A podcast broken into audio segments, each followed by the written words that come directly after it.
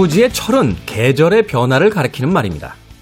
거기에 알지 못한다 라는 뜻의 한자어 부지가 합쳐져서 봄, 여름, 가을, 겨울 계절의 변화를 모르는 엉뚱하고 분별력 없는 사람을 의미하는 거죠. 예를 들면 한겨울에 곡식을 파종하는 사람 같은 건데요. 과거엔 이런 철부지들이 골칫거리였는지 모르겠습니다만 요즘에는 한겨울 비닐하우스의 딸기처럼 오히려 철없음이 희소성으로 인정받기도 합니다. 어제는 겨울 같고 오늘은 가을 같은 철을 알기 힘든 난들. 그동안 너무 잘 알고 많이 알아서 선뜻 해보기 힘들었던 일들이 있었다면 철없는 날씨를 핑계 삼아 잠시 철부지가 돼보는 건 어떨까요? 김태훈의 시대음감 시작합니다.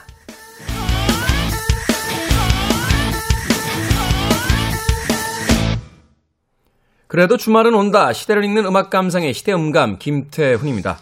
계절은 겨울 쪽으로 가까워지고 있는데 날씨는 가을에서 겨울로 갔다가 다시 가을로 돌아가는 그런 느낌입니다. 자, 매일 옷장 앞에서요, 어떤 두께의 옷을 입어야 할지 고민하게 되는 날들이죠. 겨울 옷을 꺼내기 위해서 가을 옷을 좀 정리할까 했는데 아직까지 가을 옷을 정리할 시기는 아닌 것 같고, 그렇다고 해서 아침, 저녁으로 좀 쌀쌀하긴 합니다만, 한겨울에 패딩을 꺼내자니 낮에는 좀 더운 것 같고, 철을 알 수 없는 시기. 참 묘한 계절을 보내고 있다 하는 생각을 해보게 되는데요. 과거에는 철을 아는 것이 굉장히 중요했더라고 그래요. 왜냐하면 농사를 주 산업으로 하고 있었던 사회였기 때문에 시기를 놓치면 1년 농사를 망쳤기 때문이라고 합니다. 우리 조상들은 철을 아는 것을 중요하게 생각했고 그래서 봄, 여름, 가을, 겨울 이 철에 맞춰서 해야 될 일을 생각하다 보니 언제나 빨리빨리 또 부지런한 그런 어떤 성품을 최고로 쳤던 건 아닐까 하는 생각 해봅니다. 하지만 21세기 디지털 시대에 와서 조금은 달라졌죠. 이제는 계절을 거슬러 올라가서 채소 혹은 과일을 재배할 수 있는 그런 시기이기도 하고요. 또 문명의 도움을 받아서 겨울에 따뜻하게 여름엔 시원하게 보낼 수 있는 그런 혜택을 누리고 있습니다. 가끔은 세상이 원하는 세상이 그래야만 한다고 하는 그 철의 틀에서 좀 벗어나서 나만의 생각으로 세상을 좀 살아보는 것 그것도 꽤나 흥미진진한 인생이 되지 않을까 하는 생각 한 번쯤 해봅니다. 자, 김태훈의 시대 음감, 시대 이슈들 새로운 시선과 음악으로 풀어봅니다. 토요일과 일요일, 1라디오에서는 낮 2시 5분, 밤 10시 5분 하루에 두 번 방송되고요. 한민족 방송에서는 낮 1시 10분에 방송이 됩니다. 팟캐스트로는 언제 어디서든 함께 할 수 있습니다. 크리스 코넬의 음악 듣습니다. Seasons.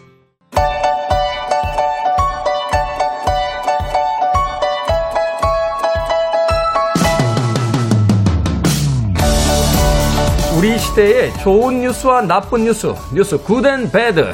KBS 산업과학부 오규정 기자 그리고 정세배 기자 나오셨습니다. 안녕하세요. 안녕하세요.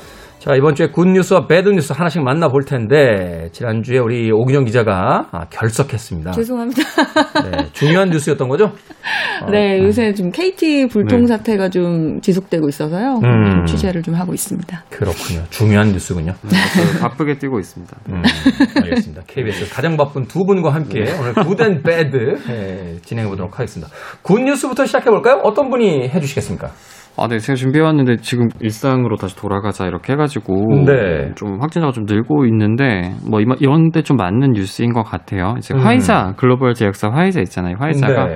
이 알약 치료제를 개발을 해가지고 이게 좀 화제가 됐었는데 이게 뭐 중증 완화 율이 뭐한90% 된다 이래가지고 화제가 됐잖아요. 음. 실제로 이제 상당히 효능이 좀 있, 뭐 자체 실험이긴 하지만요. 네네. 입증이 지금 된 상태인데 이에 대해서 이제 문제는 가격이 상당히 높았거든요. 이게 가격이 음. 원래 한 이제 환자 한 명이 복용해야 할 가격이 한 700달러 선으로 책정이 됐으니까 한국 돈 한 80만 원 생각하시면 될 것 같아요. 예, 적은 돈은 아니에요. 적은 돈 아니어서. 적은 돈이 아닌 게센 돈인데요. 사실 비싼 돈이죠. 어, 엄청 네. 비싼 돈인데요. 예. 네.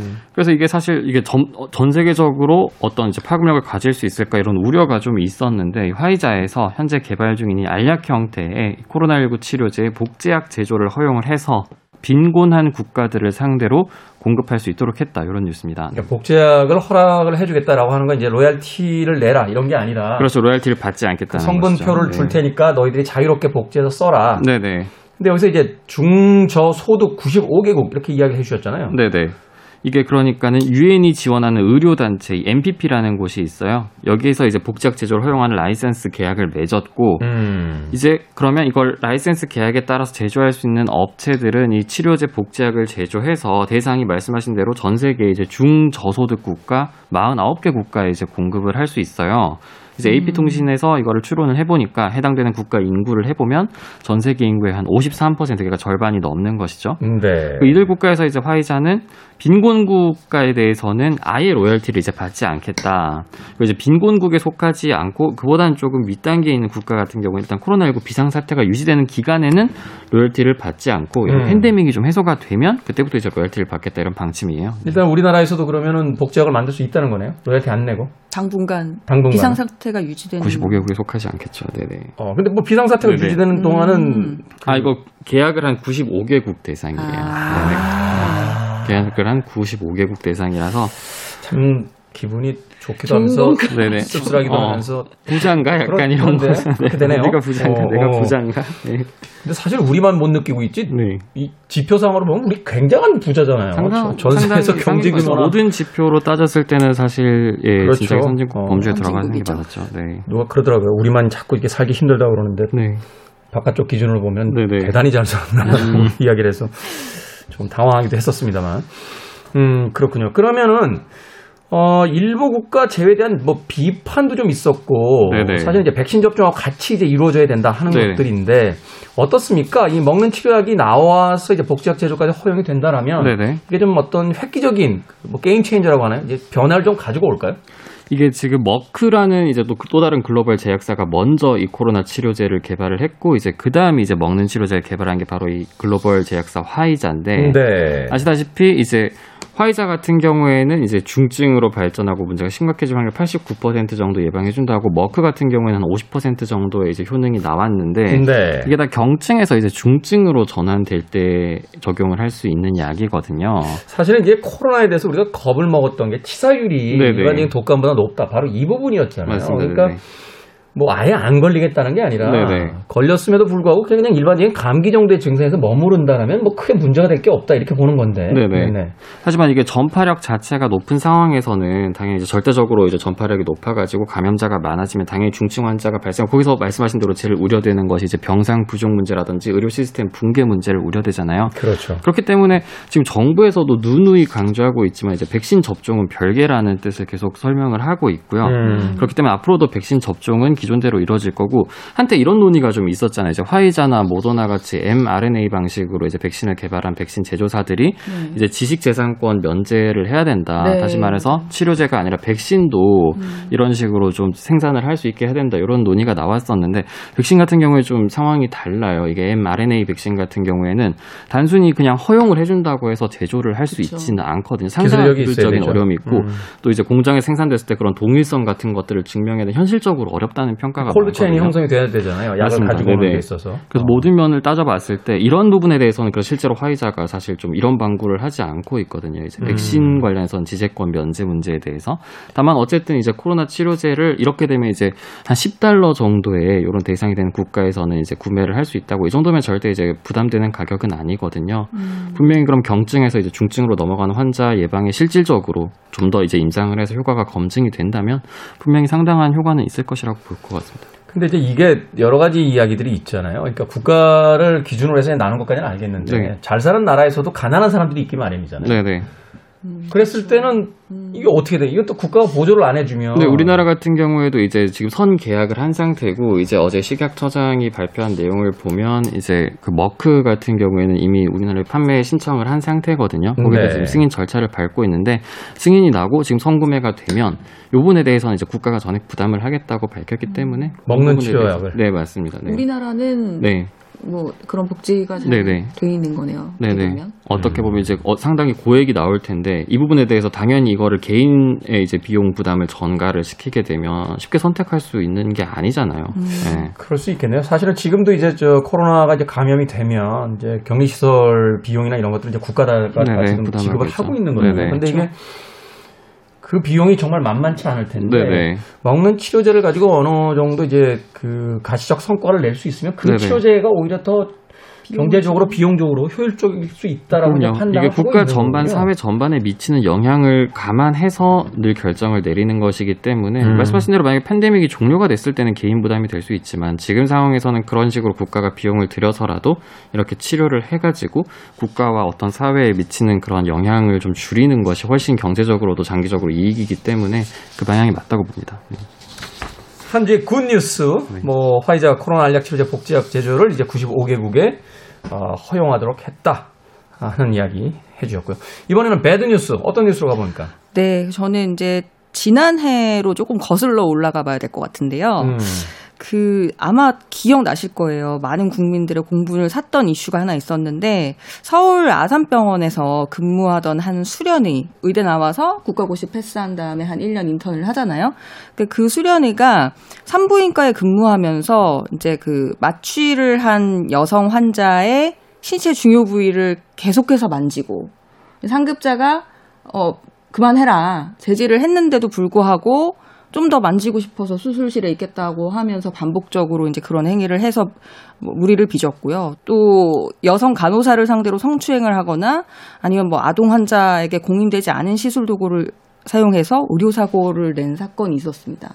그런데 이제 그때 당시에 병원에서 우리가 할 수 있는 게 없다. 그런 얘기를 했었거든요. 그런데 이게 막 그 국민 청원도 올라가고 그러니까 병원에서 할 수 있는 게 없다는 게 왜 없어요? 이미 이제 징계를 이, 이 건에 대해서 징계를 이제 정직 3개월을 했는데 그 이후에도 그 정직 3개월뿐만이 아니라 고발할 수 있는 거 아닙니까? 그러니까 이제 그런 네. 조치를 하지 않고 어, 정직 3개월만 하고 우리는 더 이상 할 수 있는 게 없다라고 하니까 우리 내부 징계 할 걸 다 했다 음, 이거네요. 네. 그러니까 이제 그때 국민청원도 올라오고 한번 난리가 났었어요. 근데 이 사건이 되게 그 논란이 많이 됐었는데 논란이 커지니까 병원이 수련이 과정 취소를 결정했거든요. 음. 근데 이게 해임 절차를 밟던 중에 본인이 스스로 그냥 병원을 그만둔 거예요. 그러니까 말하자면 어, 이 의사는 다른 병원에 가서 다시 수련이 절차를 밟으면 그 전공의가 될 수 있는 그 해임이 되면 그게 이제 기록에 남는데 그쵸. 자기가 퇴사를 하고 다른 아. 병원에 가서 수련의를 하면 네. 그거는 가능해지니까. 네. 음. 그리고 나서 그 수련이가 중강제 추행 혐의로 지난 5월에 기소돼서 지금 재판을 받고 있거든요.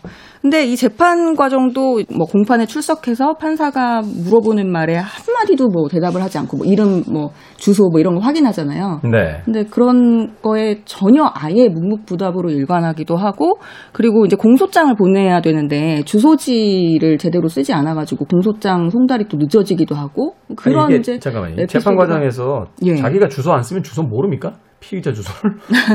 그러니까 그 절차가 늦어진 거죠. 말하자면. 이러면 구속되지 않나요? 그래서 네. 구속을 할 수도 있다 하니까 이제 출석을 하고 뭐 이런 식의 약간 성의가 없는 태도 어. 이런 거를 또 보여와서 또 무리를 빚었거든요. 그런데 이 문제의 수련이가 지금 어, 다른 병원에 들어가서 다시 근무를 하고 있는 것으로 확인이 돼서 이게 다시 또 문제가 되고 있습니다. 음. 이게 어떻게 되는 겁니까? 이러면 뭐 옮긴 병원 서울대병원으로 이제 갔다라고 하는 건데 네. 여기서는 그러면 뭐 추가 징계가 있나요? 아니면은 뭐 해임 조치가 되는 겁니까? 어 일단은 서울대병원 내부 규정상 어, 해임 징계자의 재취 업을 5년 동안 금지하고는 있는데 이 해당 수련인은 여기 해임되기 전에 스스로 퇴직을 했고 또 이, 런 조항에 음. 지금 해당되는 상황이 아니잖아요. 그러니까 이 조항도 적용이 되지 않는다는 거고 그리고 어, 성추행 혐의가 인정이 된다고 하더라도 현행 그 의료법상 의사 면허를 박탈할 수가 없습니다. 의사가 약물 중독이 됐거나 그래서 이제 금고 이상의 형을 받았다거나 이런 이제 의료 관련 법령을 위반해서 금고 이상의 형을 선고받았을 때만 의사 면허를 취소할 수 있거든요. 그러니까 이게 유죄가 인정이 확정이 되더라도 사실은 취할 수 있는 조치가 없는 거죠.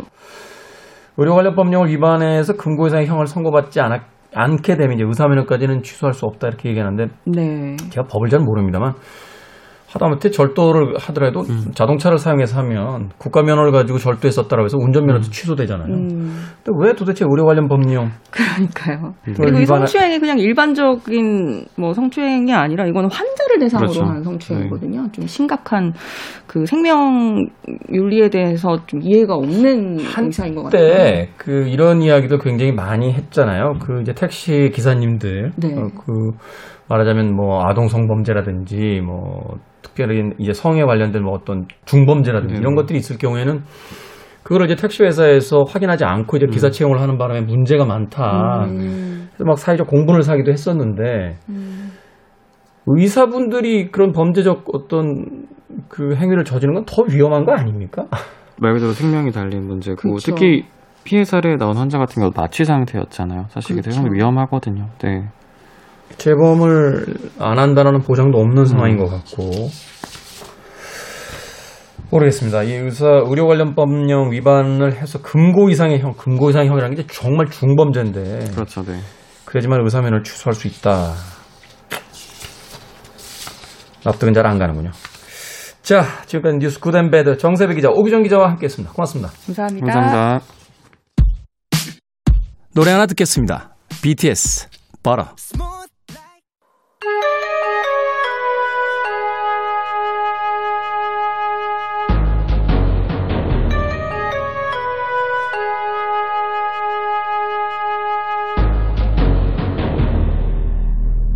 변호사 D의 헌신.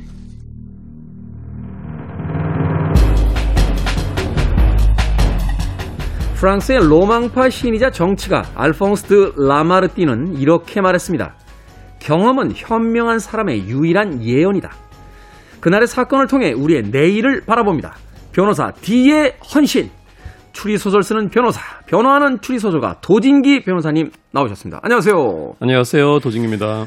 SNS에서 한번 해시태그 검색을 해봤는데 도진기 변호사보다 도진기 작가로 훨씬 더 많이 검색이 되더라고요. 네. 어떻게 불릴 때 더 반가우십니까? 상황에 맞게 불리는 게 제일 음. 좋은 것 같더라고요. 예전에 저 법원에 있을 때 네. 그 동료자 선배 그 판사 한 사람이 친근하게 한다고 이러시 이제 회식 자리에서 자꾸 이렇게 저를 도판사로 하지 않고 네. 도작가 도작가 이러는 거예요. 도작가 도작가. 네. 조금 제가 좀 약간 자리가 좀 불편해지는 그런 아, 느낌이 들더라고요. 그렇죠. 또 거기에 자리에서는 거, 그 자리에서의 어떤 그 말하자면 직업 군이 있는 건데. 그 법원장님 계시고 다른 네. 회사 다 있는데 자꾸 이렇게 하니까 어. 자꾸 딴짓하는 사람 같은 느낌? 그 한국 사회 참 이상해요. 왜냐하면 다른 사람들을 우리가 이렇게 추앙할 때는 네. 아그 사람은 정말 그림도 잘 그리고 사진도 잘 찍고 글도 잘 썼던 아주 위대한 예술가다 이렇게 얘기해 놓고 옆 사람이 회사 잘 다니면서 글 쓰면 글 써? 회사 일 안 해? 하면서 이야기를 한단 말이죠. 이상하지 않습니까? 그걸 해결하는 단 하나의 방법이 있습니다. 뭡니까? 성공입니다. 성공해야 됩니까? 그게 해결이 제가 안 돼서 지금 이러고 아, 있습니다. 그렇군요. 가슴팍에 뜨끔한 게 올라옵니다. 저도 저도 열심히 해보도록 하겠습니다. 자, 변호사 D의 헌신 오늘 함께 만나볼 그날의 사건 어떤 사건입니까? 네, 미국의 금주법과 알카포네 재판입니다. 아, 미국의 금주법과 알카포네 재판. 네, 이 금주법과 알카포네 참 이게 묘한 관계잖아요. 네, 그렇습니다. 이게 그래서 이게 참 뭐 결론부터 좀 말씀을 드리면 미국이 정말 어마어마한 수업료를 내고 얻은 경험인데 우리가 좀 참고할 수 있지 않을까 그런 생각이 들어서 한번 선정해 봤습니다. 이 금주법이라는 게 사실은 이제 그 제가 알고 있기로는 어, 이 종교에 관련된 어떤 여성 단체들이 이제 국회 로비를 통해서 이제 술을 먹으면 여러 가지 해악들이 생기니까 술을 금지해라. 네, 해서 전국적인 금주법이 이제 시행이 됐는데 아이러니하게도 이 깽단이 밀주를 만들어서 돈을 버는 바람에 미국이 마피아의 천국이 되는 어떤 기폭제가 된 그런 어떤 악법 중의 악법이다. 뭐 이렇게 이야기 들었거든요. 바로 그렇습니다. 이 금주법이 어. 만들어진 배경에 이제 여러 가지 중에 하나가 말씀- 방금 말씀하신 그런 내용이 있는 건데요. 네. 미국의 참 고유한 어떤 재밌는 그 희한한 그런 법이었습니다. 이게 1920년에 네. 미국에서 이제 헌법 차원에서 만들어진 법이에요. 음. 수정 헌법 18조를 통과시켰는데 여기에 금주가 되어 있는 겁니다. 아, 그 마시는 건 괜찮은데 네. 이렇게 유통시키는 건 안 된다. 아니 유통을 안 시키면 어떻게 마십니까? 그러니까 집에서 자기들끼리 만들어서 먹어라. 근데 제조도 또 안 되니까요. 그럼 어떻게 먹으라는 겁니까? 만들어 만들어도 안 되고 유통도 안 되는데 먹는 건 괜찮다. 그 자연적으로 먹는 것도 이렇게 고사시키는 어. 그런 전략이었던 것 같습니다. 네. 그러니까 그래서 이- 먹는 행위는 이제 자유권에 들어가니까 산업적인 네. 거를 이제 통제를 해버린 거군요. 그렇습니다. 아, 그러니까 이게 애당초에 미국이란 나라가요. 원래는 그 청교도 사회에서 뻗어나간 나라지 않습니까? 네. 그런 청교도적인 전통이 좀 있었고요, 근본적으로. 음. 또그 무렵에 그 독일이라든지 이탈리, 아일랜드 이민자들이 쏟아지면서 이 사람들이 그 당시에 미국으로 희망을 안고 왔는데 취업은 안 되고 원래 이제 1세대 이민자들이 주요 자리는 다 차지하고 네. 다음 세대들은 이제 부두 노동이나 막일들밖에 이제 남아 있던 게 없었던 거죠. 그러니까 낙이 술밖에 없었던 거죠. 아. 술을 마시고 이제 해악이 커진 겁니다. 음. 그러다 보니까 이제 금방 말씀하신 그 사회 단체들 또 이런 뭐 그쪽에서 금주하자 술 마시는 거 금지하자 마시지 맙시다. 처음에 이제 어떤 캠페인으로 시작을 했어요. 음. 근데 이 중에 한 분은 또 예수의 불독이라는 고 스스로 자처하는 어떤 여성분이 술집마다 다니면서 도끼질을 해가지고 서른 번이나 체포당한 그런 기록도 있는 등 도끼질을 어디다 했습니까? 그 마구잡이로 술집에다 했던 것 같습니다. 어, 살벌한데요, 이거. 네, 이 정도로 네. 좀 금주 운동이 좀 있었는데 네. 어, 그 당시 캠페인 수준이었고요. 게다가 이제 또 그 당시에 1917년에 미국이 1차 세계대전 참전을 합니다. 음. 전시 보급을 위해서 곡물을 원료로 하는 위스키 음. 이런 것들을 만드는 것을 금지하자는 분위기가 또 있었던 거죠. 그렇죠. 위스키가 이제 보리, 뭐 호밀, 옥수수 뭐 이런 것들을 가지고 만드니까요. 네, 그렇습니다. 그래서 이 각 주에서 이게 처음에는 사회 운동 차원으로 얘기되다가 법이 만들어집니다. 아. 그래서 금주법이 헌법에 오르기 직전에 이미 미국 주의 한 4분의 3, 5분의 3 정도가 금주법이 시행되고 있었습니다. 개별 법률로. 음, 그러니까 주에서는 이제 개별 법률로 이제 지역 지역들이 이제 시행이 되고 있는 곳들이 있었다. 네. 어. 그러다가 20년에 헌법으로 이게 탁 못 박아진 건데요.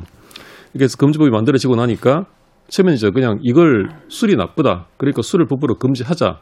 이런 발상으로 시작됐던 건데 금방 말씀하셨듯이 정말 예기치 못한 엄청난 사회적 해악이 비롯된 거죠. 음. 기본적으로 술을 금지하니까 술을 안 마시는 게 아니라 음성화됩니다. 몰래 마시는 거죠. 네. 밀주, 또 밀수입, 이런 것들이 늘어나고요. 그만큼 금지하니까 더 마시려고 드는 거예요. 거기다 가격은 더 올라갔을 거 아니에요. 그렇습니다. 이 금지된 거니까 옛날에 1달러면 먹던 한 잔을 말하자면 3달러나 4달러를 내야 먹는 거 아닙니까? 그렇습니다. 이렇게 짭짤한 시장이 된 거죠. 그러네. 귀하다 보니까 가격이 풍기하고 이런 시장에 또 자연스럽게 뛰어드는 것이 바로 범죄 집단 아니- 아니겠습니까? 하지 말라는 걸 하는 사람들이 여기 뛰어드는군요. 그렇죠. 돈이 되니까. 네. 어. 그리고 이 중에서도 미국 전역 중에서도 시카고가 이중 이 무렵에 떴는데 네. 이유가 이제 캐나다하고 좀 인접해 있어. 서울 미국 북쪽에 있는 도시니까. 네네네. 그래서 캐나다에서 만든 술을 수입하기 쉬웠고요. 밀수입하기가 쉬웠고. 네. 교통의 요충지였기 때문에 이 만든 술을 미국으로 유통시키는데도 편한 도시였습니다. 아, 거기서 이제 전 미국으로 이제 퍼트려 나가는 거. 네, 네네. 그렇습니다. 그래서 시카고가 이 밀주 뭐 유통 이런 것을 바탕으로 크게 성장하기 좋은 범죄 집단의 좋은 먹잇감이 되는 그런 지리적인 위치인 도시였던 거죠. 아, 마피아가 이 시카고를 중심으로 뻗어나가게 되는 게 다 그런 이유가 있는 거군요. 그렇습니다. 원래 메인이 뉴욕인데요. 네. 이때 시카고가 커버린 거죠. 음. 여기서 이제 새롭게 부상한 사람이 스카페이스라는 별명을 가졌던 알 카포네입니다. 뭐 영화 제목으로도 알려져 있습니다만 얼굴에 흉터가 있었다. 그래가지고 이제 스카페이스라는 네. 별칭이 있었다. 그 알파치노가 나온 영화 있죠. 네. 스카페이스. 어. 그게 사실은 이제 알카포네의 이야기를 조금 더 현대로 가지고 와서 이제 그 만들었던 뭐 작품이다라고 하는데 네, 맞습니다. 알카포네 이제 별명을 그 영화의 제목으로 썼었죠. 스카페이스라고 네. 하는. 음. 근데 알카포네가 원래 이제 이태리 그 나폴리 출신인데 네. 뉴욕의 나 그 마피아들은 시칠리아 출신이 꽉 잡고 있었어요. 시칠리아, 네. 꼴레오네, 그 대부. 돈 꼴레오네. 네. 거절할 수 없는 제안을 할 거야. 그거죠. 그러다 보니까 나폴리 출신이 여기서 크기는 힘들겠다라고 생각을 해서 음. 새로운 시장이었던 시카고로 넘어온 겁니다. 아하, 이게 또 계보가 있군요. 뉴욕은 시칠리 출신들이 주로 잡고 있었고, 네. 그래서 나폴리 출신이었던 카포네는 시카고로 넘어오게 된다. 네. 아하. 그 당시 시카고의 보스급이었던 그 조니 토리오라는 사람 조직에 들어가서 처음에 네. 이제 행동대장 정도로 있다가 굉장히 이제 능력이 뛰어나니까 음. 빠르게 승진을 합니다. 그리고 25년에 이 조니 토리오 보스가 은퇴하면서 이때 카포네가 조직의 보스로 올라서는 겁니다. 아, 그렇군요. 알카포네가 보스가 되면서 네. 이때부터 이 조직이 엄청나게 성장을 합니다. 그러니까 이제 조니 토리오가 이끌던 조직에서 성장한 뒤에 그 조직을 물려받으면서 알카포네가 이제 말하자면 이 조직이 이제 대부가 되면서 조직이 이제 급속도로 커져나가기 시작했다. 네, 그게 바로 밀주 산업인데요. 음. 스스로 만든 밀주도 있고 캐나다에서 밀 수입한 밀주도 있고 이거를 전국 유통망을 통해서 불법적으로 다 판매를 하고 또 한편으로는 시장부터 말단 경관들까지 전부 막대한 뇌물을 줘서 다 매수해 버립니다. 이때 저도 기록을 한번 본 있는데 뭐 시카고 경찰의 거의 절반은 카포네한테 봉급받았다는 이야기가 있던데요. 네, 그 정도로 완전히 장악을 해버린 거죠. 음. 아메리카의 제왕으로 바로 이렇게 부상을 했고요. 게다가 사실 알카포네가 마피아 역사상 보스 중에 제일 파워가 셌던 사람은 아니었다고 평가가 돼요. 음. 근데 가장 유명하죠. 가장 많이 알려졌고 네. 그 이유가 이 사람이 어마어마한 여론 조작의 명수였다는 겁니다.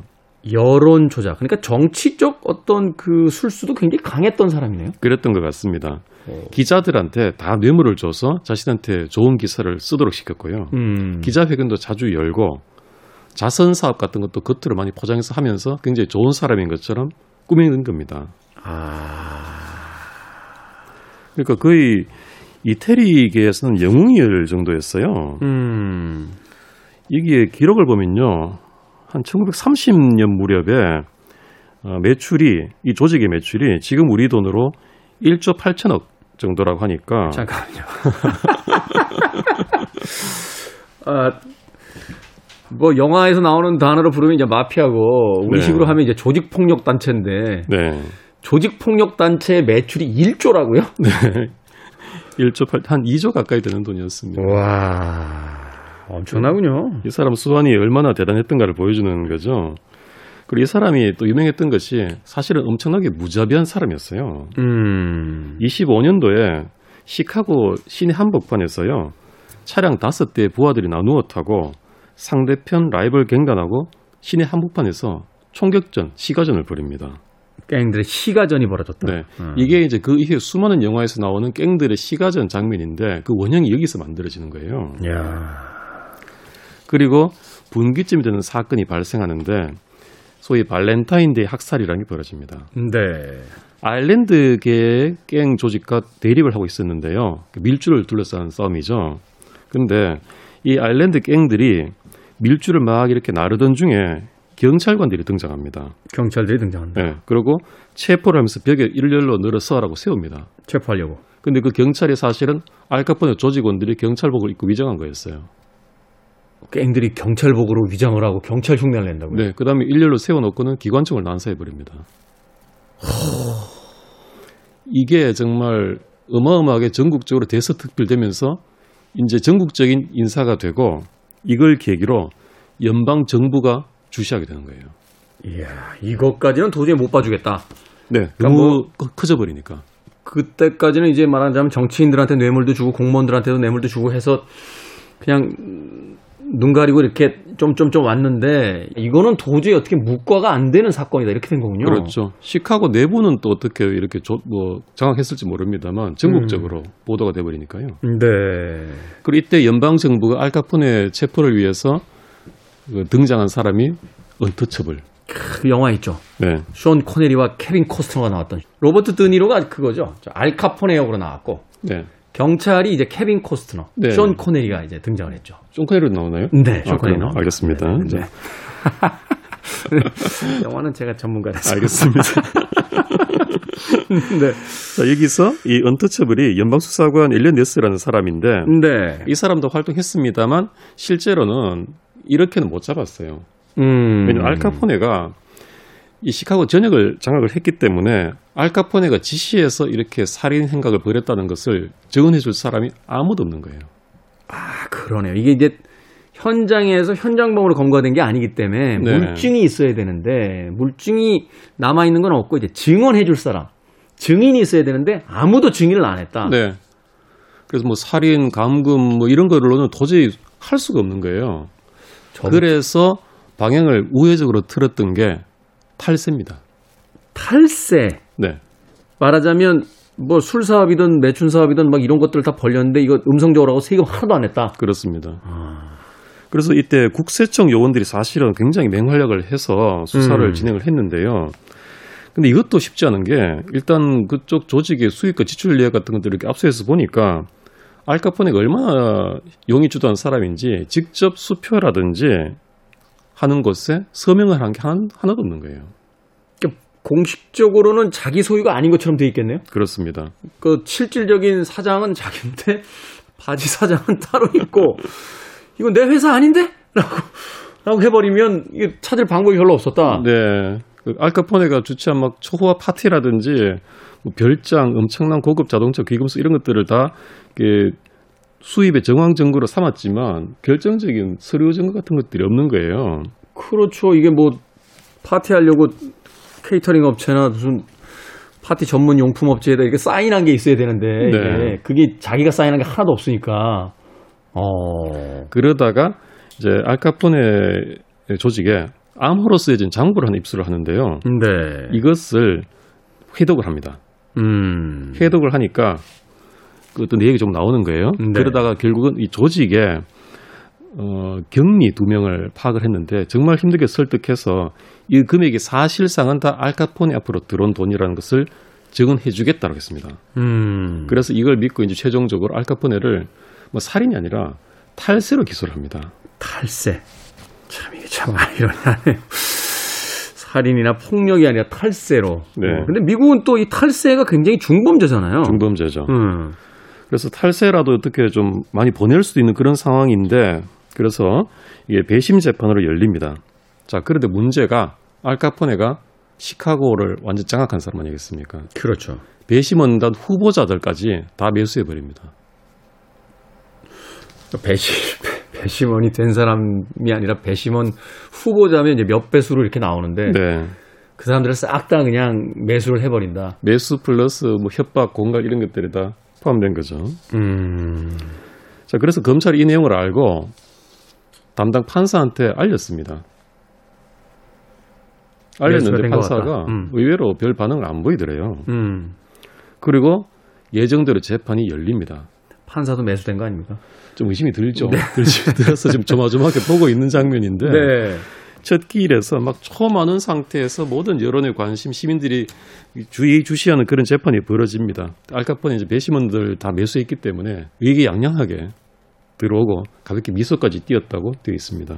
음. 판사가 자리에 앉자마자 바로 그렇게 얘기합니다.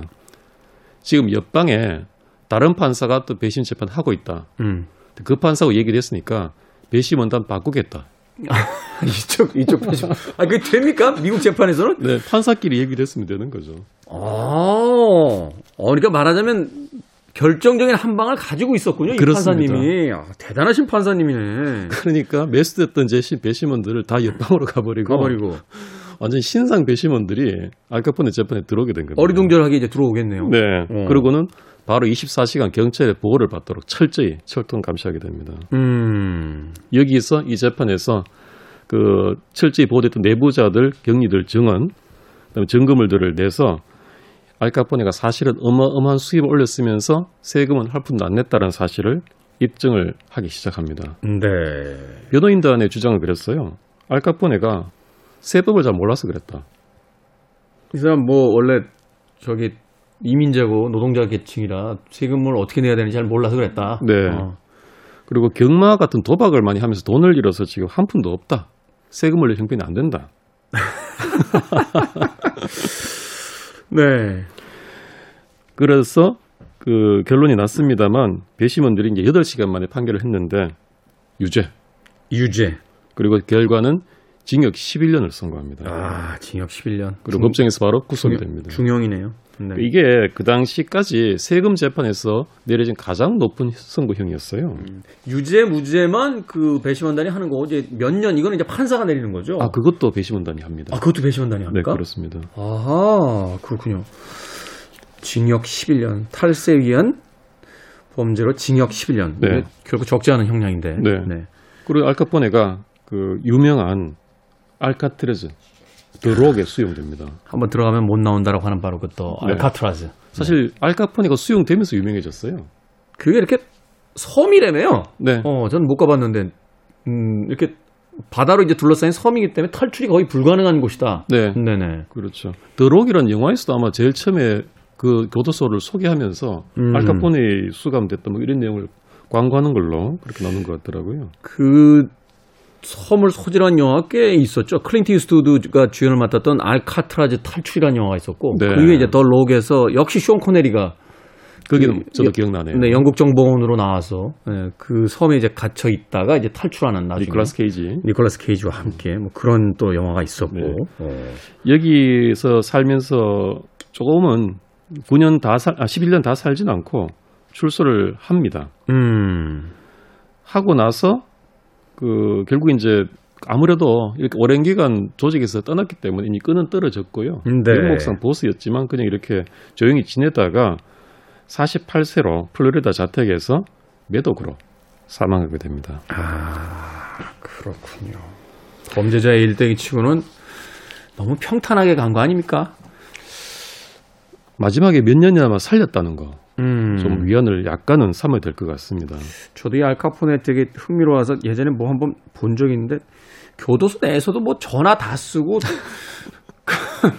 자기 먹고 싶은 거 다 먹고 교도관들 사이에서 거의 왕처럼 살았다는 이야기가 있더라고요. 네. 음. 그 사실 그때 교도소 이송될 때도 경찰관들이 전부 이렇게 부하들을 막 구출 작전 벌일까봐 겁나서 음. 못 가고 막 하여튼 애물 먹었다고 하- 해요 이때. 부하들이 기관총 들고 올까봐 네. 경찰들도 거- 괜히 호송 가다가 죽을까봐 이렇게 걱정했다. 네. 음. 알카포네는 이렇게 사망을 했고요. 이제 금주법을 다시 좀 말씀을 드리면 네. 금주법이 세금을 사실 알카포네로 세금 문제로 잡았지 않습니까? 그렇죠. 금주법도 역시 세금 문제로 사실은 사라졌다고 보시면 됩니다. 세금 문제로 사라졌다. 네. 어, 29년에 1929년에 미국에 대공황이 벌어지죠. 그렇죠. 이렇게 경제 불황이 겹치니까 세금이 안 걷히는 거예요. 일자리가 없으니까. 네. 이러다 보니까 눈을 돌리게 된 게 주류 산업입니다. 사람들이 술은 먹지 않냐 그래도 네. 이거를 차라리 양지로 끌어내서 세금을 좀 부과를 하면은 세수가 커질 것이다라는 거죠. 아, 고용도 늘어나고. 어차피 우리가 지금 금지를 해도 지하에서 저 친구들 문 닫아놓고 지금 여기저기서 술 먹고 있는데 그거 세금 한 푼 못 걷지 않냐. 그러니까 네. 차라리 기왕 사람들이 먹는 거 합법화 시켜서 세금을 걷자. 아, 그리고 또 미국의 근원적인 기제 흐르는 게 또 자유주의 아니겠습니까? 그렇죠. 아까 왜 그 법도 그렇게 설명을 해주셨잖아요. 말하자면 먹는 행위는 우리가 금지를 할 수가 없다. 이건 자유에 관련된 거니까. 네. 그러니까 생산과 유통은 이건 산업적인 거니까 이건 금지하겠다. 이렇게 지금 이야기를 했던 거잖아요. 네. 그래서 이런 어떤 시장과 사람들의 수요, needs를 알, 알았던지 그 당시에 뉴욕 주지사였던 루즈벨트가 로즈벨트. 대선 출마하면서 금주령 폐지를 공약으로 내건 겁니다. 이야. 그렇군요. 그리고 이쪽에서 선거에서 이겨서 결국은 1933년에 금주를 선언했던 수정헌법 18조의 폐기를 규정한 수정헌법 21조를 통과시켜서 음, 금주법이 영원히 사라지게 됩니다. 그렇군요. 근데 이 금주법에 뭐랄까요? 그 유일한 장점이었다면 이건 있습니다. 금주 시대에 불법 그 술집 클럽이 유행했어요. 지하에서. 네. 네. 그러면서 거기서 공연하는 재즈 밴드들이 급성장해서 스윙 재즈가 굉장히 발전하게 됩니다. 소위 이제 스윙 시대, 뭐 재즈 시대라고도 이제 부르기도 하는데 그 이제 루이 암스트롱 같은 그런 당대 이제 최고의 재즈 뮤지션들이 그 시카고나 뉴욕의 이제 지하에서 이제 백인들 그 돈이 아주 많은 그 금주법 시대에 이제 비밀 클럽에 와서 아주 비싼 술을 먹을 수 있는 그런 손님들 앞에서 이제 노래를 하고 막 만담을 하고. 네. 그래서 굉장히 이제 재즈 아티스트들이 많이 늘어나긴 했는데 마일스 데이비스, 데이비스 같은 그 재즈 뮤지션이 그래서 그, 그 당시에 이제 루이 암스트롱에게 뭐라고 그랬냐면 위대한 백인의 광대라고. 음악적으로는 정말 위대한 인물이지만 백인들 앞에서 웃음 파는 광대 아니냐 하면서 막 네. 어, 그 비아냥거렸다는 이야기도 전해지고 있는데 네.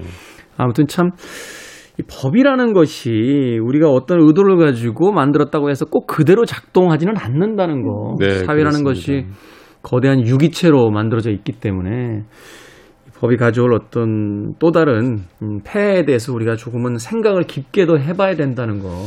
그렇습니다. 좀 요즘도 조금 우려되는 것이 어떤 문제가 하나 불거지면 바로 법 만들어서 때려잡자, 금하자 이런 얘기들이 나오는데 그게 사실은 그렇게 쉽게 해결되면 세상 일이 너무 쉽겠죠.